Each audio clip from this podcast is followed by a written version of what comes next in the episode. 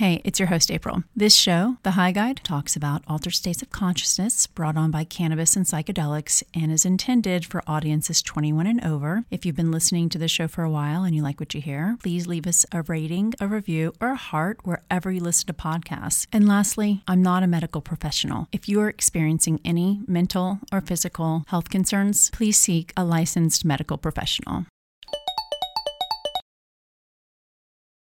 Hey, I'm April Pride, your host on the High Guide podcast. This is the show for women who have an open and curious mind, and this is a show all about women changing their lives thanks to altered states. Today, we have something special for you. In place of an episode produced by the High Guide, we've swapped episodes with our other favorite podcast about psychedelics, Field Tripping a podcast about epic personal, spiritual, and business journeys on and in psychedelics. I was first introduced to field tripping through the Field Trip app, a handy pocket high guide, so to speak, featuring music to trip to and a journal to track specifics related to your psychedelic experiences, dosage, intention, insights. Beyond the app and the show is Field Trip Health a North American chain of clinics offering ketamine assisted therapy to qualified patients and with the mission to bring the world to life through psychedelics and psychedelic enhanced psychotherapy. I look forward to sharing more on ketamine for treatment resistant depression and what I've learned about this modality as it relates to women in future episodes of the High Guide. In today's episode, the host of Field Tripping, Ronan Levy, who also serves as the co founder and chairman of Field Trip Health, is in discussion with Dr. Julie Holland, MD. She's a psychopharmacologist, psychiatrist, and author whose books include Ecstasy, The Complete Guide, and The Pot Book, and most recently, Good Chemistry. In this episode, Julie sits down with Ronan and Field Trip Health's chief psychologist, Dr. Dominique Morisano, to discuss their thoughts on the stigmatization of the soul in medicine, and among other things, the implications of the current psychedelic renaissance we're experiencing today. My favorite part of the episode is when Dr. Holland and Dr. Morisano share their thoughts on ketamine and its place in psychedelic assisted therapy. If you're considering ketamine treatment, check out FieldTrip's website at fieldtriphealth.com to start your research. And you can sign up for an evaluation to see if you're qualified for treatment in one of their clinics. Enjoy the show.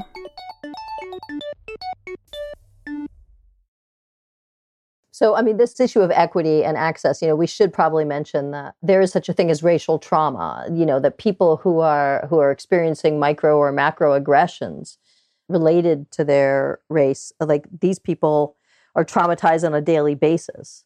And it would really be great if we can focus on sort of treating victims of racial trauma and, and to show that things like ketamine assisted psychotherapy, psilocybin assisted psychotherapy, MDMA assisted psychotherapy, that these things really have the capacity to, to help heal. And also building capacity in BIPOC communities, like to be the therapists and, and be the people working. Definitely.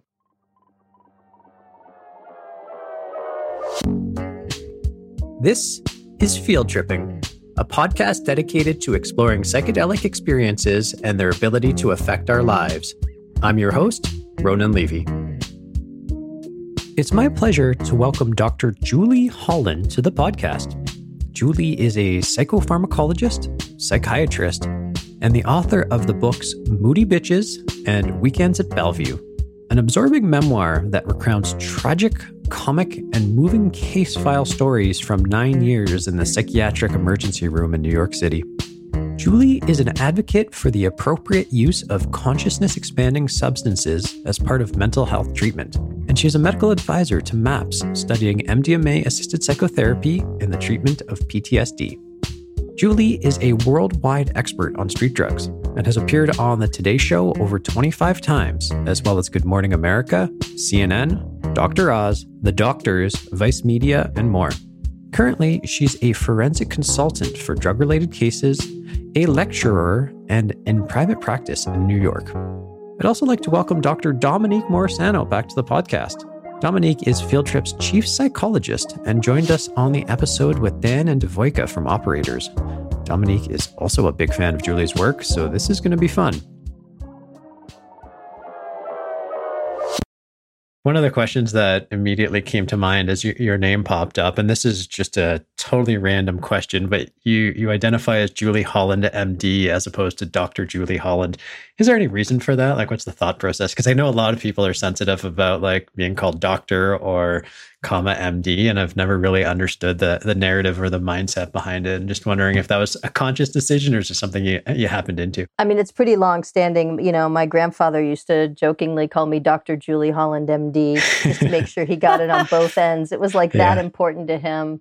But I think, you know, one of the reasons why I identify myself that way on podcasts or webcasts is because sometimes I'm the only physician in the group. And I like to identify myself as, as like somebody who's a medical doctor, who is a physician, who, you know, likes to think they understand the body and the way it works, and that I'm going to have a different approach. You know, I have a really biological approach as much as I like to talk about soul and spiritual practices and things like that. So I, I've got a real sort of biopsych, psychopharm perspective. So I just sort of like to identify myself visually so people know that that's kind of probably where I'm coming from. Cool. No, that, that makes a lot of sense. And uh, you just touched on one of the things actually I wanted to get into later on, but as you raised it, let's just dive into it, which is how do you integrate the biological and the, you know, spiritual, emotional, less objective kind of conversations? I mean, it's i think the most important thing we can be doing and something i'm a big proponent of not being a doctor. How do you draw those kind of lines and um, how do you integrate them? And i imagine it creates a lot of conflict uh, at some points in your lives. And i'll, I'll just give an example that uh, is close to me because it happened to one of my best friend's wives. She's um, a pediatric neurologist. She was a pediatric neurologist at Stanford, and she wanted to take her research in the direction of how touch and hugging after a traumatic incident can have an impact on the healing process.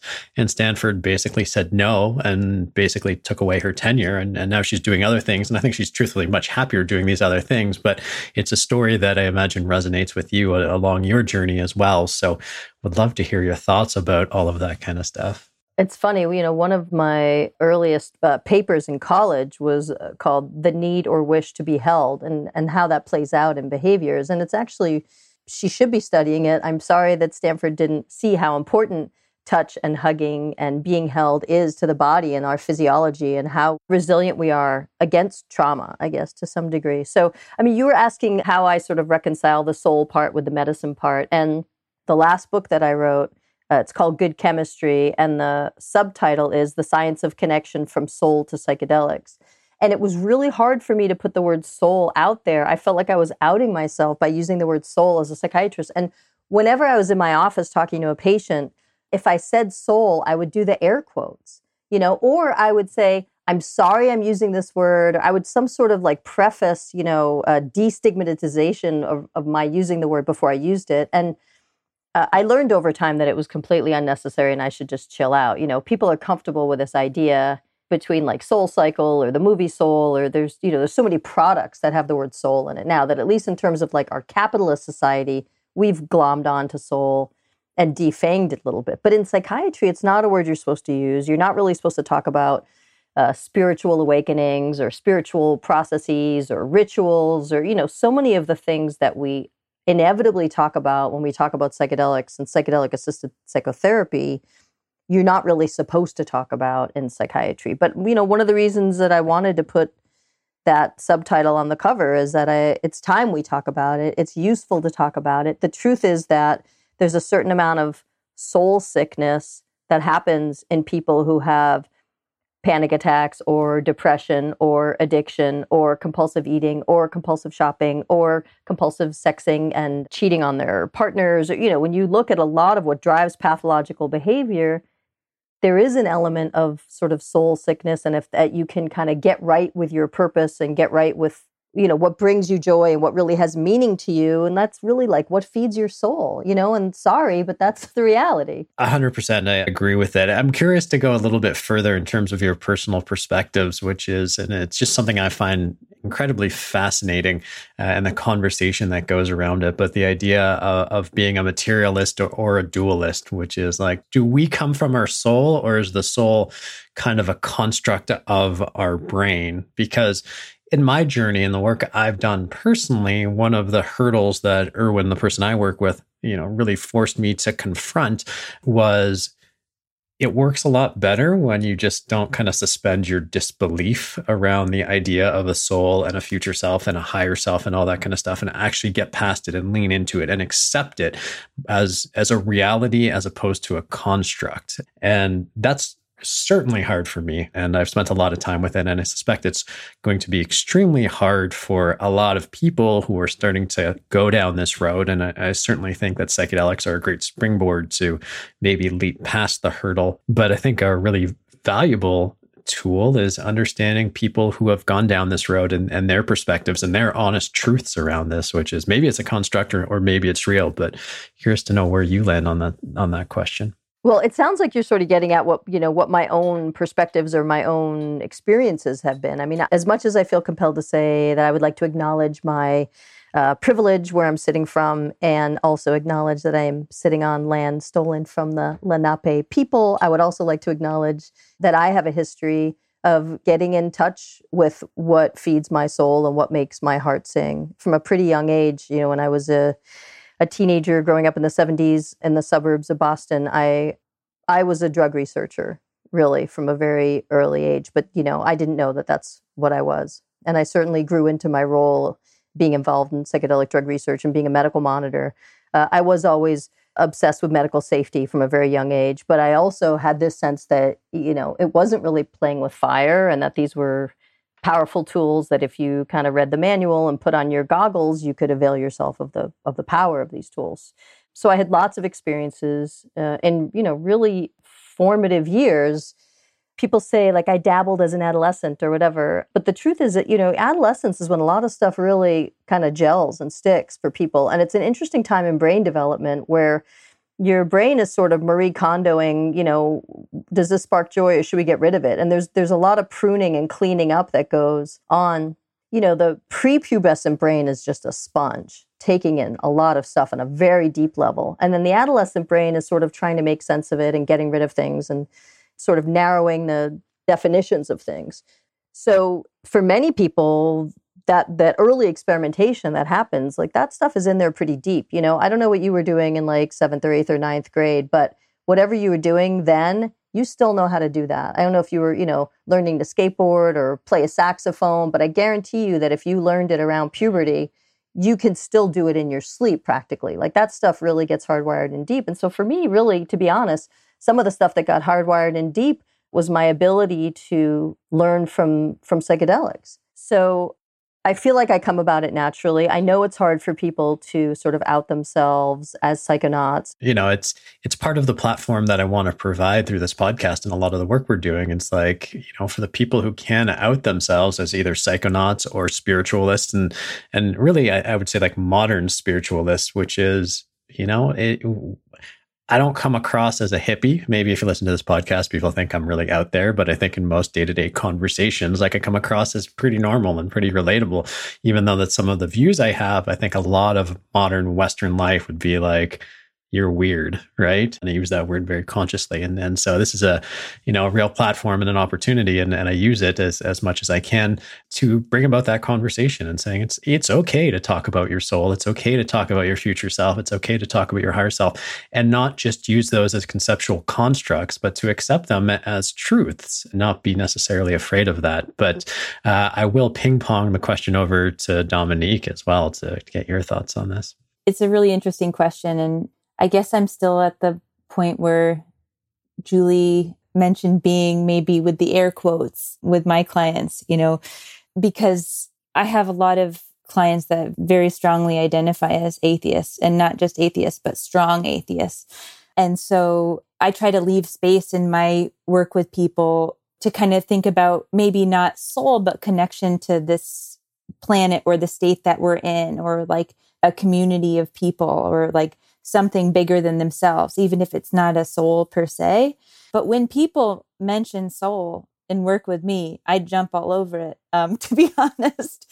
And I, I really love that. And I, I get to run with it. And so I have found it's been hard not to think about soul in work with psychedelics and work with alternate states of consciousness because you become so, I guess, directly faced with it. Yeah, no, I, I totally hear you. And it came out of a conversation with someone who went through our treatments and you know she relayed to me that she had never tried psychedelics at least larger doses before but after she had had her ketamine experience she found that she found the profound in the mundane.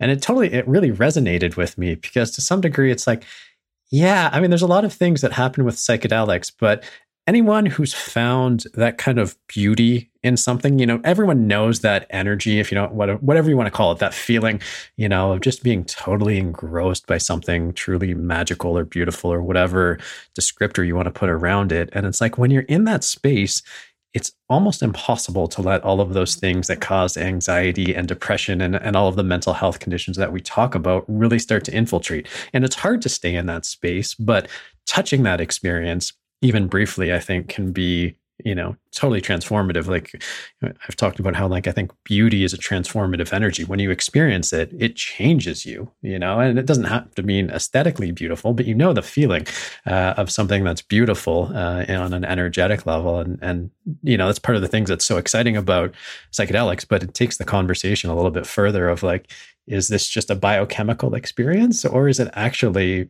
something truly profound. I mean, even if it is just biochemical and physiological, it, it can still be truly profound. And, you know, when you talk about the experiencing something magical in the mundane, I think about um, dehabituation, which is something that also happens with cannabis, right? You can approach something with fresh eyes I do consider cannabis to be sort of a, um, a, minor psychedelic. It has a lot of features of psychedelic. You know, I would say that high dose THC is pretty much psychedelic. You do end up getting sort of a tickling of the 5-HT2A receptor. There's a there's a dimer, there's a dimerization that happens between the CB1 receptor and the 5-HT2A receptor if you give it enough THC. So this idea that cannabis is psychedelic, I think there's real sort of physiological fact beneath it. But anyway, my point of this is that what cannabis, one of the things that cannabis does, besides being a great anti inflammatory, and we all know that psychedelics are also great anti inflammatories, but it's this idea of fresh eyes, right? That you're dehabituated and you look at something as if you've never seen it before.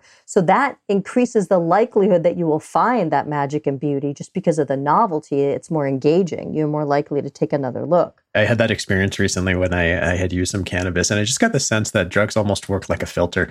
You know, they filter out certain energies or certain resonances and and open you up to feel or see different ones or see the things in a different light. And and that can be true about psychedelics. That can be true about cannabis. Truthfully, that can be true about alcohol and and probably some more destructive drugs as well. As much as I would say, I'm I'm not the hugest fan of ketamine. I think ketamine has it's like the best thing we have right now. You know, the, one of the best things I can say about ketamine is that it's legal. It's allowing us to create the infrastructure, to create the framework, and to get people comfortable with the idea that you can take a medicine to help you have a better therapy session. I mean, you know, Ronan, Dominique, and, and I, this is not news to us, right? We get this. This is the future. But for people who've just never even heard of it, it's really like a paradigm shift. It's like a disruptive way of doing psychiatry. Like, what? You don't take a daily dose of the medicine every day so that you don't mind the way your life is? like, you take a big dose of something so you can really look at, at and fix your life? Like, and what's great about ketamine is that because it's FDA approved, because everybody's comfortable with it, maybe even your insurance will reimburse you. It's getting everything in place for what's coming next, which will be so much better, which is MDMA assisted therapy, psilocybin assisted therapy. Like you think ketamine's impressive, wait till we show you what really works. I agree. I mean, that's always been the foundation of what we've been bu- building at Field Trip. And truthfully, you know, my attitude has changed and evolved even since we started, which I always saw ketamine as a stepping stone to the future of, of psychedelic therapies with psilocybin. But having witnessed the transformations that we've experienced in our clinic so far, I see it as as just one piece of an arsenal. You know, it's kind of like you don't go to the heaviest antibiotics for someone experiencing infection. You work up to it, and and so I've I've really kind of opened my mind that ketamine is an amazing and powerful tool. It's it's relatively safe, you know, and it's a great easy entry point into this kind of exploration. I guess there's all kinds of, you know, approaches, you know, some of my more scientifically identified, you know, clients are very stern with me about this. So, so we, yeah, so we honor where that, where that is. I wanted to follow up on the the ketamine piece because I I was also in that in that kind of mind frame even before I started at Field Trip and my thoughts and opinions have changed so hugely over the past year in witnessing all of the the stories and like the seeing the patients change profoundly and I have so much more respect and I guess care for ketamine now than I did a year ago. Um, and it blew my mind a little bit because I had come in with a particular, I guess, bias and perspective. And then when I actually saw how it was being used with the IM and the kind of experiences that people were having, the really deep plunging that took place, and the way that the therapists were able to kind of work with people to pull the the insights and the stories. It was, I don't know, it's been very incredible. One therapist described it this morning with group session as like magical. Two questions. Um, how much flack did you get for the name Moody Bitches on a book? Did you get any pushback on that? Because I think it's awesome. And then, secondly, and I'll just leave it with you to kind of go into this. Can you take us into like the understanding of the yin and yang? Because I think for, and I'm going to speak on behalf of a lot of men, as soon as they hear anything to do with feminine, they think of feminism and they get their backs up. And like I see what we're talking about, which is it's not feminism, it's about feminine energies and what that means and how we can all kind of move towards a more balanced state in a way that I think is healthy and productive, you know, and, and recognize the effects of chauvinism being what has imbalanced those masculine and feminine energies you're right to ask those two questions together because they are absolutely connected. So, you know, when I I had a really good book proposal for a book called Moody Bitches. And everybody I showed it to, every agent, every editor, every publisher, they loved it. Everybody loved it. They didn't want to change the title. They thought it was perfect. They thought it was funny and sharp and edgy. But when it actually got published, nobody wanted to walk around with a book that said Moody Bitches on it. And I assumed that it was the bitches that was an issue. But I have come to see that it is actually the word moody which was uh, more of a trigger for people that they didn't want to identify as being moody. Anyway, it was totally a joke. I'm very jokey. I love to make jokes, it's my defense mechanism. I'm usually being kind of sarcastic and tongue in cheek, but you can't tell when it's printed on the cover of a book. So people didn't know that I was trying to be funny. But I, I think that this issue of yin suppression and uh, what my partner Jeremy likes to call the cancer of yang first of all, I don't usually say feminine or masculine energies because if I if you just think of yin or yang, try not to think of gender at all, really. That, you know, yang is the sort of penetrative energy. It's like the the bullet or the arrow that goes out into the world. There's a vector to it. It moves, it penetrates, maybe shoot first, ask questions later. That's kind of a yang energy. And then a yin is more hanging back. Let's be receptive. Let's see what's going on before we just uh, act impulsively. Let's gather information. Let's integrate. It's a receptive kind of a energy. It, it, doesn't necessarily have to be women or men. You know, I mean, I'm I'm a Yang woman married to a Yin man, so you know, it, we can disengage these things from gender.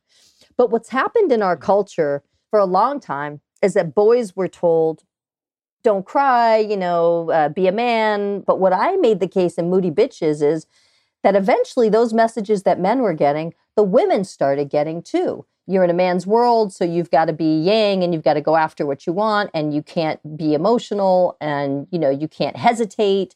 And so we've all been getting these messages that to succeed in a capitalist society, you need yang energy. And so now we are imbalanced.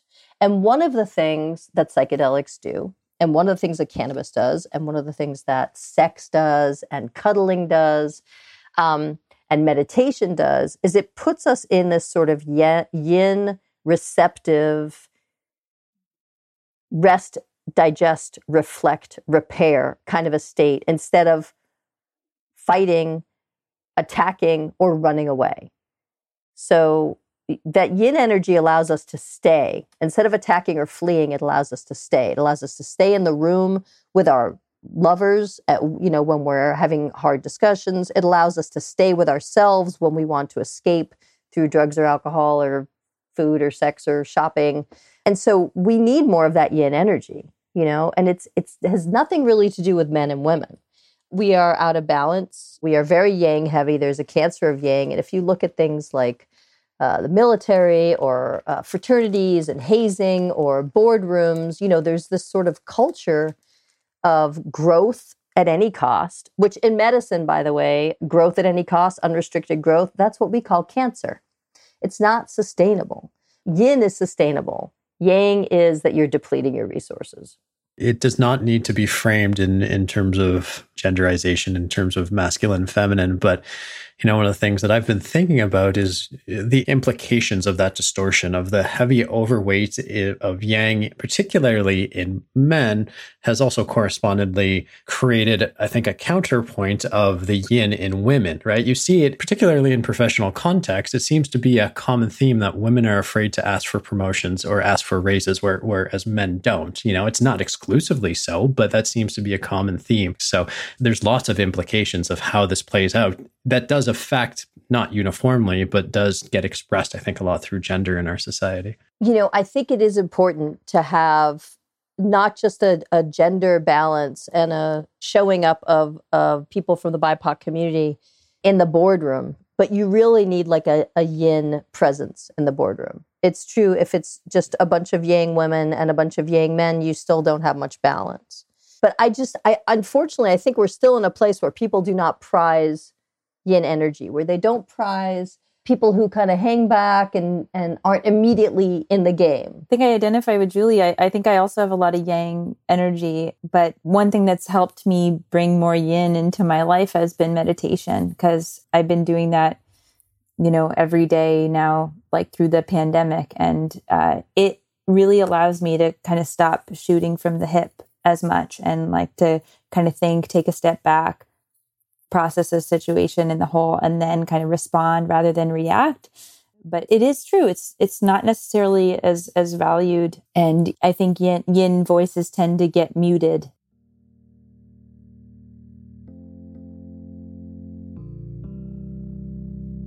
In my conversation with Julie, we touched on the topic of yin and yang, or masculine and feminine energies, at some length. And I think it's a very important conversation to have but I also think it's important to not jump to some of the obvious conclusions that one might tend to jump to out of that conversation. Specifically, being, let's fix this, we just need more yin in this world. The truth is, I'm a big believer we need a better balance between yin and yang. But before anyone jumps to any action, I say, chill out. As important as it is to recognize that more yin is needed, what I think is more important is to recognize that it's easy to confuse symmetry with balance. That symmetry of yin and yang should not be the goal, but rather the balance of the two should be. And to achieve balance, sometimes asymmetries are needed. In fact, I would argue that most of the significant modern achievements in humanity and medicine have been achieved by a heavy overweight in yang or masculine energies. And that's a wonderful thing. As a species, we are living longer than ever, less people are in poverty or hungry than ever in history, and we have built technologies that are pushing the limits of objective physical reality. And much of that has been built on data, knowledge, creation, and action, all typically yang energies. But we are also starting to see cracks from this imbalance of yin and yang. We are living longer, yes, but as evidenced by the global mental health crisis, we are pretty miserable. We have created amazing wealth and technologies, but we are also pushing the limits of what our round blue and green planet can provide. And so, before we rush to fix the underweighting of yin energies, which ironically would be a very yang thing to do, let's start by taking a moment to just realize that we need a rebalancing and sit with that even for the briefest of moments. Because, as Tom Robbins says, doesn't matter how sensitive you are or how damn smart and educated you are, if you're not both at the same time, if your heart and your brain aren't connected, aren't working together harmoniously, well, you're just hopping through life on one leg. You may think you're walking, you may think you're running a damn marathon, but you're only on a hot trip. The connection's gotta be maintained. So, Julie, you know, you're you're a doctor, you're an academic, you're an author. From my read of things, and I certainly have not been able to go deep on all of your work, but uh, from from what I've ever been able to glean, you've really been at the forefront and a, and a very powerful voice on a lot of uh, subjects that you know are taboo um, or you know weren't weren't necessarily ready for for the current time. Um, you know, from feminine power and the balancing of the yin and the yang to the cannabis to, to psychedelics. I wanted to ask, like, what's what's getting you out of bed this morning? It seems like you've been ahead of the curve on so many things. It's like, what is the next thing? Or is like, is that enough right now? Somebody asked me recently because she was like in a position of power and she's like, What can I do for you? What can I get you? And I was like, Thank you. But I was like, I'm a I'm a middle-aged mother of two. I'm a 55 year old woman and I've a, lot of things that were really that were getting me up in the morning for decades are finally have taken on a life of their own and have their own momentum and I don't need to push them anymore, you know? And like it's incredibly gratifying for me to know that these things that I've been pushing for for 30 years, they're going to happen. They are happening now and I can I can pull back a little bit. So you know, what I've been really focusing on this past pandemic year is, you know, connection, oxytocin, how sort of disconnected we are, how entrenched in our you know laptops and phones we are. I've been making music every day with my husband and sometimes son and sometimes daughter.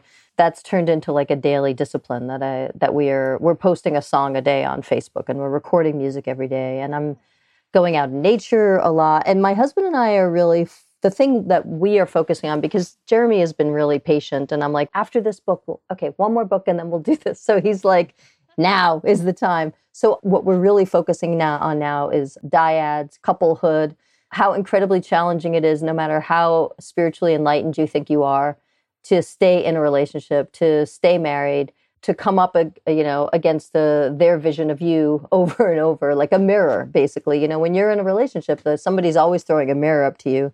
You don't always want to look in that mirror. So we're trying to put something together about couplehood, and and we're I think we, you know we're really trying to write a book together, Jeremy and I. What are your thoughts about what is happening with the current psychedelic renaissance? You know, I think there's some suggestions about calling it you know a telescope process but like what what do you see that you like and what do you see that you don't like about what's happening and and what gives you heartburn and keeps you up at night and and what gives you a lot of hope and, and joy through what's happening right now what keeps me up at night really it's the it's the territorial pissings. It's the land grabs. It's the intellectual property. It's very yang behavior. It's very capitalist behavior. It is not communal or social or yin. You know we all have these lessons that we're supposedly learning from psychedelics about how we're all one and love is the answer and everything is interconnected and that separation is an illusion, right? I mean, these are all like the basic things that you learn in a mystical experience. Then we go out into the world and say, this is mine, you can't have it. So, anti competitive practices, you know, patent disputes, all the stuff that's good. I don't think that you can patent psychotherapy. And and what gets you happy? Like what where where do you see things going extremely well and being like besides the fact that it's just happening, which is like certainly uh, I think something to appreciate, but you know, one of the things that gets me happy, seriously, is about 30 years ago, I went to the chairman of psychiatry at Mount Sinai Hospital, a guy named Ken Davis, who is now like the CEO of Mount Sinai Medical. He's like really risen through the ranks. But I went to him in, in 1992, right after the FDA allowed Charlie Grob to give MDMA to healthy normals. And I went back to Sinai and I was like, we need to do MDMA research. This is happening. It's big. It's exciting. And he was just like, there's no way we're ever doing that here. It's not going to happen. Not in my backyard flash forward 30 years later and mount sinai hospital is creating a you know center for psychedelic studies and looking at trauma and psychedelic psychotherapy. You know i've been in touch with rachel yehuda and i keep saying like if there is a groundbreaking ceremony if there is a party you know i want to be there. And then the other thing that makes me happy is when is when women are getting recognized and when uh, women are being given the same sort of platforms that the men are getting. You know if you watch a documentary about psychedelics uh, any news story about psychedelics. And I love these guys, right? You know, I've known Rick like 35 years or something crazy like that since 1985. You know, I love him. He's done a lot. He gets a lot of credit. He should get a lot of credit. But you know who's behind Rick? You know who runs MAPS? It's a bunch of women. Do you know who runs Hopkins? Anytime you kind of peel back the curtain, the guy who's, you know, being interviewed and taking credit is that there's just like a there's a lot of people behind them that they deserve some time in the spotlight. So that would make me happy if uh, if more women were being featured.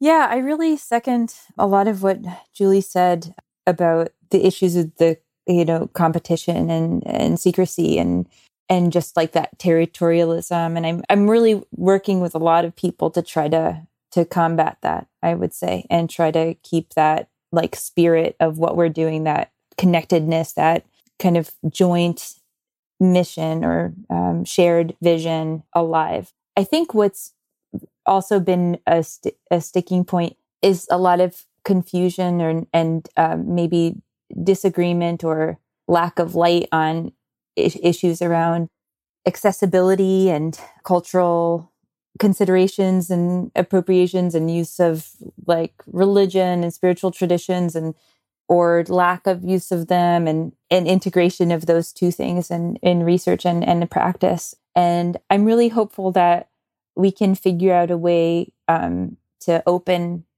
open this space up for everybody who needs it and honor all of the different paths that people are coming towards this point on. Yeah, I think, you know, the accessibility issue is really a big deal. You know, access. The people who are the most marginalized, most traumatized, the most in need of this medicine are, in many cases, the people who are least likely to actually get it. Yeah, it, it's a it's a big challenge, and you know it's something that we talk about, but I don't have a great answer about how you go about doing it. There's there's no simple answer as far as I can tell. Well, I do think one one big hurdle that if we can get over will really make a difference is insurance reimbursement. Right? I mean, I get that not everybody has health insurance, but if we can start with creating a CPT code, you know, to actually get reimbursed by the insurance companies, and obviously more people need to be insured or God forbid we should just have national health care, but then it becomes much more accessible to many people. So, I mean, this issue of equity and access, you know, we should probably mention that there is such a thing as racial trauma, you know, that people who are who are experiencing micro or macro aggressions related to their race, like these people are traumatized on a daily basis. And it would really be great if we can focus on sort of treating victims of racial trauma and and to show that things like ketamine assisted psychotherapy, psilocybin assisted psychotherapy, MDMA assisted psychotherapy, that these things really have the capacity to, to help heal.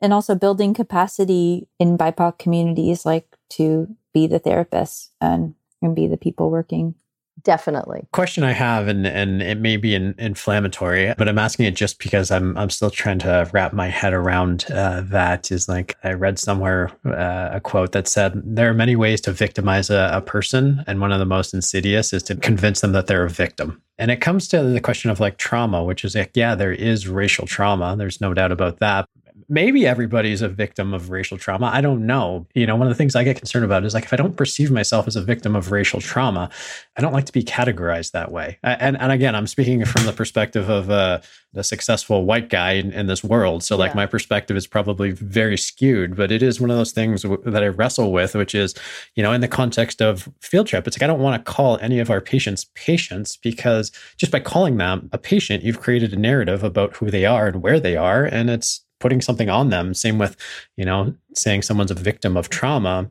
You know, it's it's kind of like the old expression that like by physics, bumblebees shouldn't be able to fly, but they don't know that, so they go ahead and keep on flying. And I'm just always kind of thinking about how do you balance that or maybe it doesn't need to be balanced. Maybe i'm entirely wrong in in thinking that there's a, a, conversation there but you know i'd really be curious to hear your thoughts on that. It is a good point. I mean even just saying doctor patient you're disempowering uh, half of the people in that group. So it is true that the word client really gives people more power. And i also sort of think about you know everybody has some trauma and even if for some reason you had an amazingly perfect childhood, you may have epigenetic trauma. Like maybe Ronan, you had an easy time of it, but your great grandfather was murdered in a pogrom or something. There are still situations where even though you don't have it too tough, or maybe you feel privileged, if you go back a few generations, uh, you were persecuted. So, I mean, there is there is this issue of, of, epigenetic trauma but i do agree with that you want to empower people as much as possible and that and you don't want to assume that somebody is the victim of anything unless that is how they're identifying because it does take away their their power for that narrative i agree and the impact of trauma is often on, you know, the resources that someone has to kind of face that trauma. And so 10 people could be at the same event or have the same thing happen to them, and they might have very different uh, responses based on their genetics, their epigenetics, their resilience uh, strategies that they've developed, their coping skills, um, the sourcing and community around them. And so it's really about, yeah, never putting trauma on someone, but being there to re- to receive it and support when someone wants support. It's a great sort of experiment. Uh, it wasn't my experiment, but the, you know, this idea that everyone is being traumatized at once with COVID. It's an evil experiment, you know. but everyone is affected. I mean, unless you don't believe in it, and maybe that's that, maybe then you really have no trauma at all. You're like, what? There's no virus. This is a hoax. And then you go about your business and you're fine. The fact of COVID uh, is applied evenly, but the effect of COVID obviously isn't applied evenly. And so it, it is sort of an experiment to see like how people handle trauma. And, you know, like my patients who are, who are privileged and have money and they're, you know, they're seeing a private psychiatrist some of them handle it better than others, but almost all of my patients, if you scratch a little, I'm, I'm okay, I'm okay. But then you scratch a little more and it's like, well, you know, I have gained 20 pounds or, well, you know, I'm, I'm smoking pot every day or I'm drinking every night or eating junk food. I never used to do that. Like, you know, you do start to get a sense of how people are dealing. it is a, huge global experiment that's happening right now, and I agree with you. It's like everyone's affected by this. You can't even even if you're a denier, you know people who aren't deniers, and therefore it's affecting your relationships. And, and yeah, so it's, it's a universal experience right now, uh, to some degree. And it's like, as negative and as traumatizing as it has been, I also try to see the silver lining in this, which is like it is forcing people to confront their demons, right? Like it's basically brought all of your issues, or not all of your issues, but some of your issues have come to the surface. It's like smacking you in the face, saying, like, it's time to deal with your social anxiety. It's time to deal with your financial anxiety. It's time to deal, uh, you know, with your agoraphobia or anything else. And, and so, you know, it, it, it's also been a great pause in a very productive way. And it sounds like like you touched on this earlier, Julie, but uh, love to go into a little bit more. It's like I've spent a lot of time because a lot of my shit came up very early on. You know, it's it, uh, we, humans are remarkably resilient, and so like everyone's probably found a pretty good new groove, even if it's not ideal.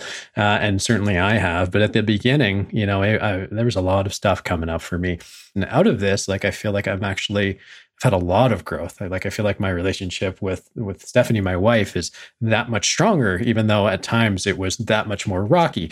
You know, my my relationships with my friends have gone deeper. You know, as we've gone through this process together. So uh, it sounds like you you've resorted to to singing as as your mechanism to to to sort of find growth in this. But curious to know like what what you've really found uh, or what came up for you as as you've gone through this process. Well, I did put on a little weight. I will admit um, not a lot, but like I definitely am allowing myself to eat like cheese puffs and uh, Cheez It crackers and, and chocolate, stuff that I, like I never ever eat. Pasta, bread, never eat it. I've been eating it for about a year. Not crazy, but like just that seems to help, you know, balance things out somehow. So uh, I soothe myself orally, as many people do and then I'm just I'm trying to to do cardio, but mostly the the two things that have really saved me are I get out in nature a lot. I live we've got 12 acres of woods that abut against like 60 more acres of woods. We've got a lake across the street, a really beautiful swamp. Uh, wetlands are gorgeous. There's lots of birds. So like I have access to nature. And speaking of nature, I have access to cannabis. And for me, a little bit of well placed cannabis really helps with resilience and sort of stress tolerance. Dominique, what about you? What's uh, what kind of awarenesses have come up for you? I am working too much, probably. I think it's interesting. I'm having like my own like healthcare providers like confiding in me about their struggles because I think like this point of it affecting everybody is really true. I see like everybody, all the and all the care providers really struggling. And a lot of my friends that are mental health practitioners too are just like, I'm burnt, man. And so, like, taking extra good care has been something that's been absolutely non negotiable throughout this period. But it's challenging. A lot of us don't have the balance that we used to have with like different kinds of activities, things getting us out of the house. You know, for me, getting outside into sunshine every day has been really, really, really, really important. I think actually your point to social anxiety before, like all my clients with social anxiety are having a ball this year because they do not have to deal with it at all. And so I'm a little worried about like post pandemic when that, you know, kind of comes full circle again. Yeah. The other thing that I wrote about a little bit in Moody Bitches, I touched on in the last chapter, was that if you dig down a little bit, uh, people who really care about environmental issues are mm-hmm. in mourning for the planet and afraid of you know what's what's to become of the human race that sort of thing.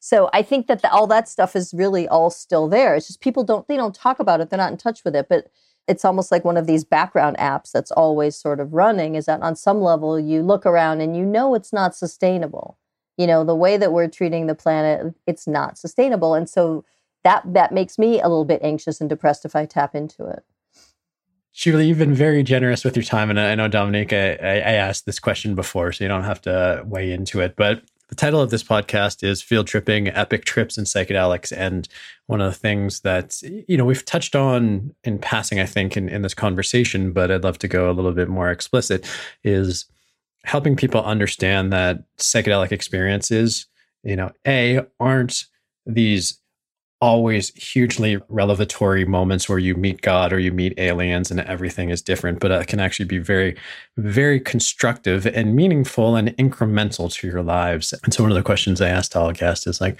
what has been one of the most important lessons or takeaways that you've taken out of your psychedelic experiences in the past? Let's see. I am the god of my own universe was was a big one when I was in in high school. I really I really had a very strong sensation in a, in an early trip in high school that, you know, reality is what you make it and I can I can decide what the rules are. And it's also this this idea that like everything is connected and I am connected to everything. And Alex Grey talked about once this idea that there's like a universal lattice work of sort of electric energy that connects everything. But i had a sense of everything being sort of connected but but me belonging in that connection you know like i am a child of the universe. I have a right to be here. You know i'm just as important as that as that tree that kind of thing. So just just sort of the interdependence of everything. But you know i have to say that my actually my most profound experiences. As much as I would love to say that they came from uh, LSD or or psilocybin or 5-MeO DMT or ayahuasca, and you know, I have had very profound psychedelic experiences, but the thing that really shifted a lot for me was was my MDMA, my early MDMA experiences, and really getting a better sense of sort of self-analysis and how I tick and you know what makes me work and just I felt like I was sort of got a user manual a little bit and just uh, it was really really useful information for me. One thing that you know comes up in this conversation is honestly that you know some of my most profound experiences have been from alternate states of consciousness that aren't necessarily psychedelic like you know substance induced but um, but i think there's all different kinds of experiences for all these different states. But in like breath work and in meditation and in nature and in states of flow and in all of these kinds of things as as well as with you know psychedelics that feeling of connection like that i mean it's like these universal things that come up the feeling of connection being part of something. And also having that in the same ways that you guys were talking about the the partner as being the mirror like having that experience often be the mirror as to what's going on with you and in any given moment and in in a time period. And I, I feel like you know these experiences put you f- face to face with whatever you need to work on and whatever's still keeping you stuck and holding you back. And and then that integration is so important. So it's almost like a map for me you know to have these experiences and to say okay time to go in again and it's not like it's necessarily fun um, in fact, it's often very hard, and you have to garner up some courage and some bravery to go there and say, All right, I'm ready to go. I'm ready to learn again. Prepare, like launch. All right, here we are. Okay. Whew. And then and then taking the space after, taking the time after to really like get into yourself, really be creative and spend some time processing what just happened. What insights did you gain? And then how are how is that going to impact your life? Is that going to change anything? You know i once asked a group of people in a pool this was at like a breathwork retreat like what has changed for you as a result of of doing psychedelics or doing breathwork? Like what actually has changed for you in your life? How what do you do differently now? You know? And people actually had a hard time answering it. And so I, I tried to bring that to my own space of like what do I want to be different as a result, result of this? Like, how do I want to interact with the world differently? And what do I want to change in the world? Yeah. And the truth is it's it's ineffable. It's like it's not it's not necessarily being able to point to like this is how my life is better. It's like I just feel better. It's like and that should be good enough, but in our society it really often is not uh, a good enough answer, but maybe it should be. Yeah, well, I think it is. It's hard not to sound like a hippie when you are coming away with universal truths. And uh, honestly, I will say, uh, as for the hippies, the hippies were right.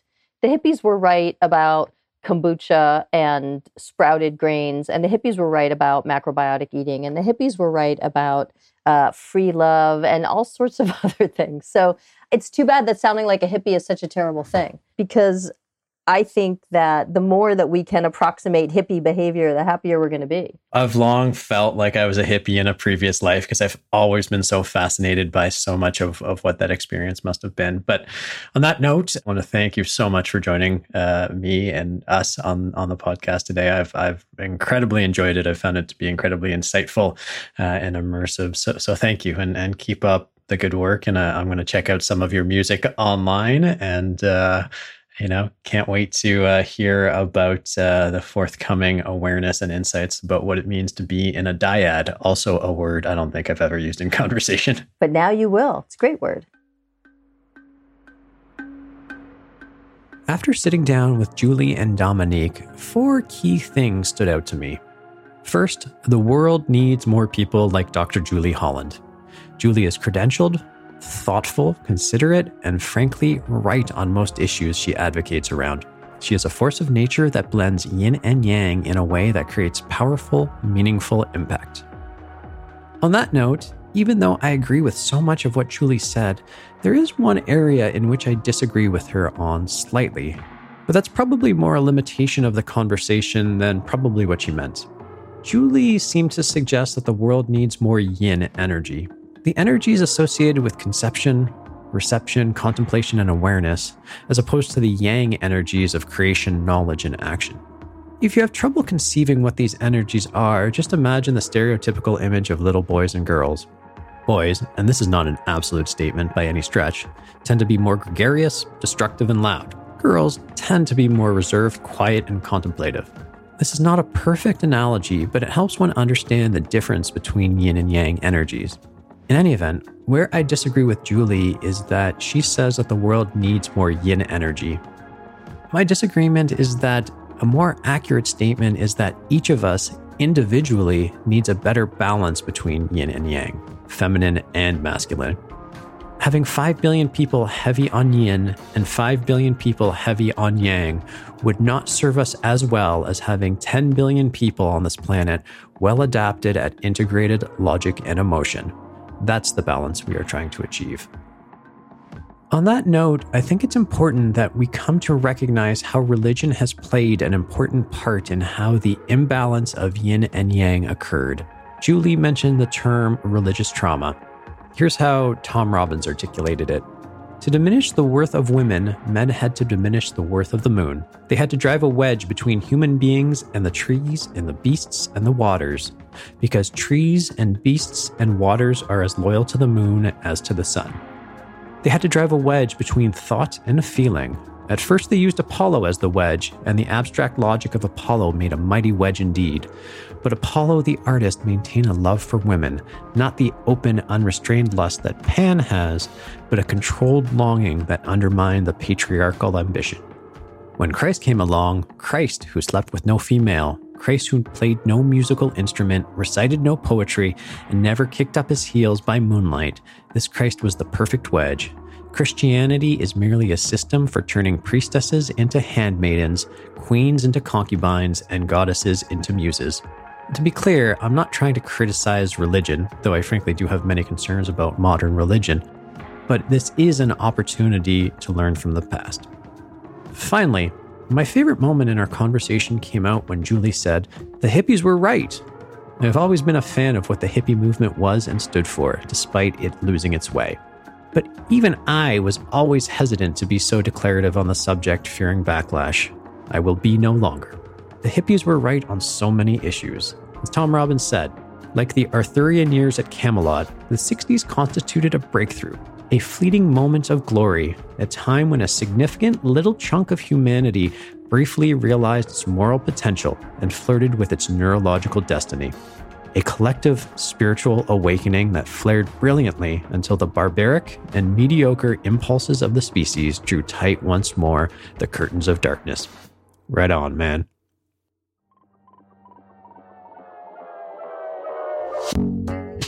Thank you for listening to Field Tripping, a podcast dedicated to exploring psychedelic experiences and their ability to affect our lives. I'm your host, Ronan Levy. Until next time, stay curious Breathe properly, and remember, every day is a field trip if you let it be one. Field Tripping is created by Ronan Levy and produced by Conrad Page. Our researcher is Sharon Bella. Special thanks to Quill, and of course, many thanks to Dr. Julie Holland for joining me today. To learn more about Julie and her work, check out her website, naturalmood.com, or follow her on Twitter at Bellevue Doc. Finally, subscribe to our podcast and sign up for the newsletter at fieldtripping.fm.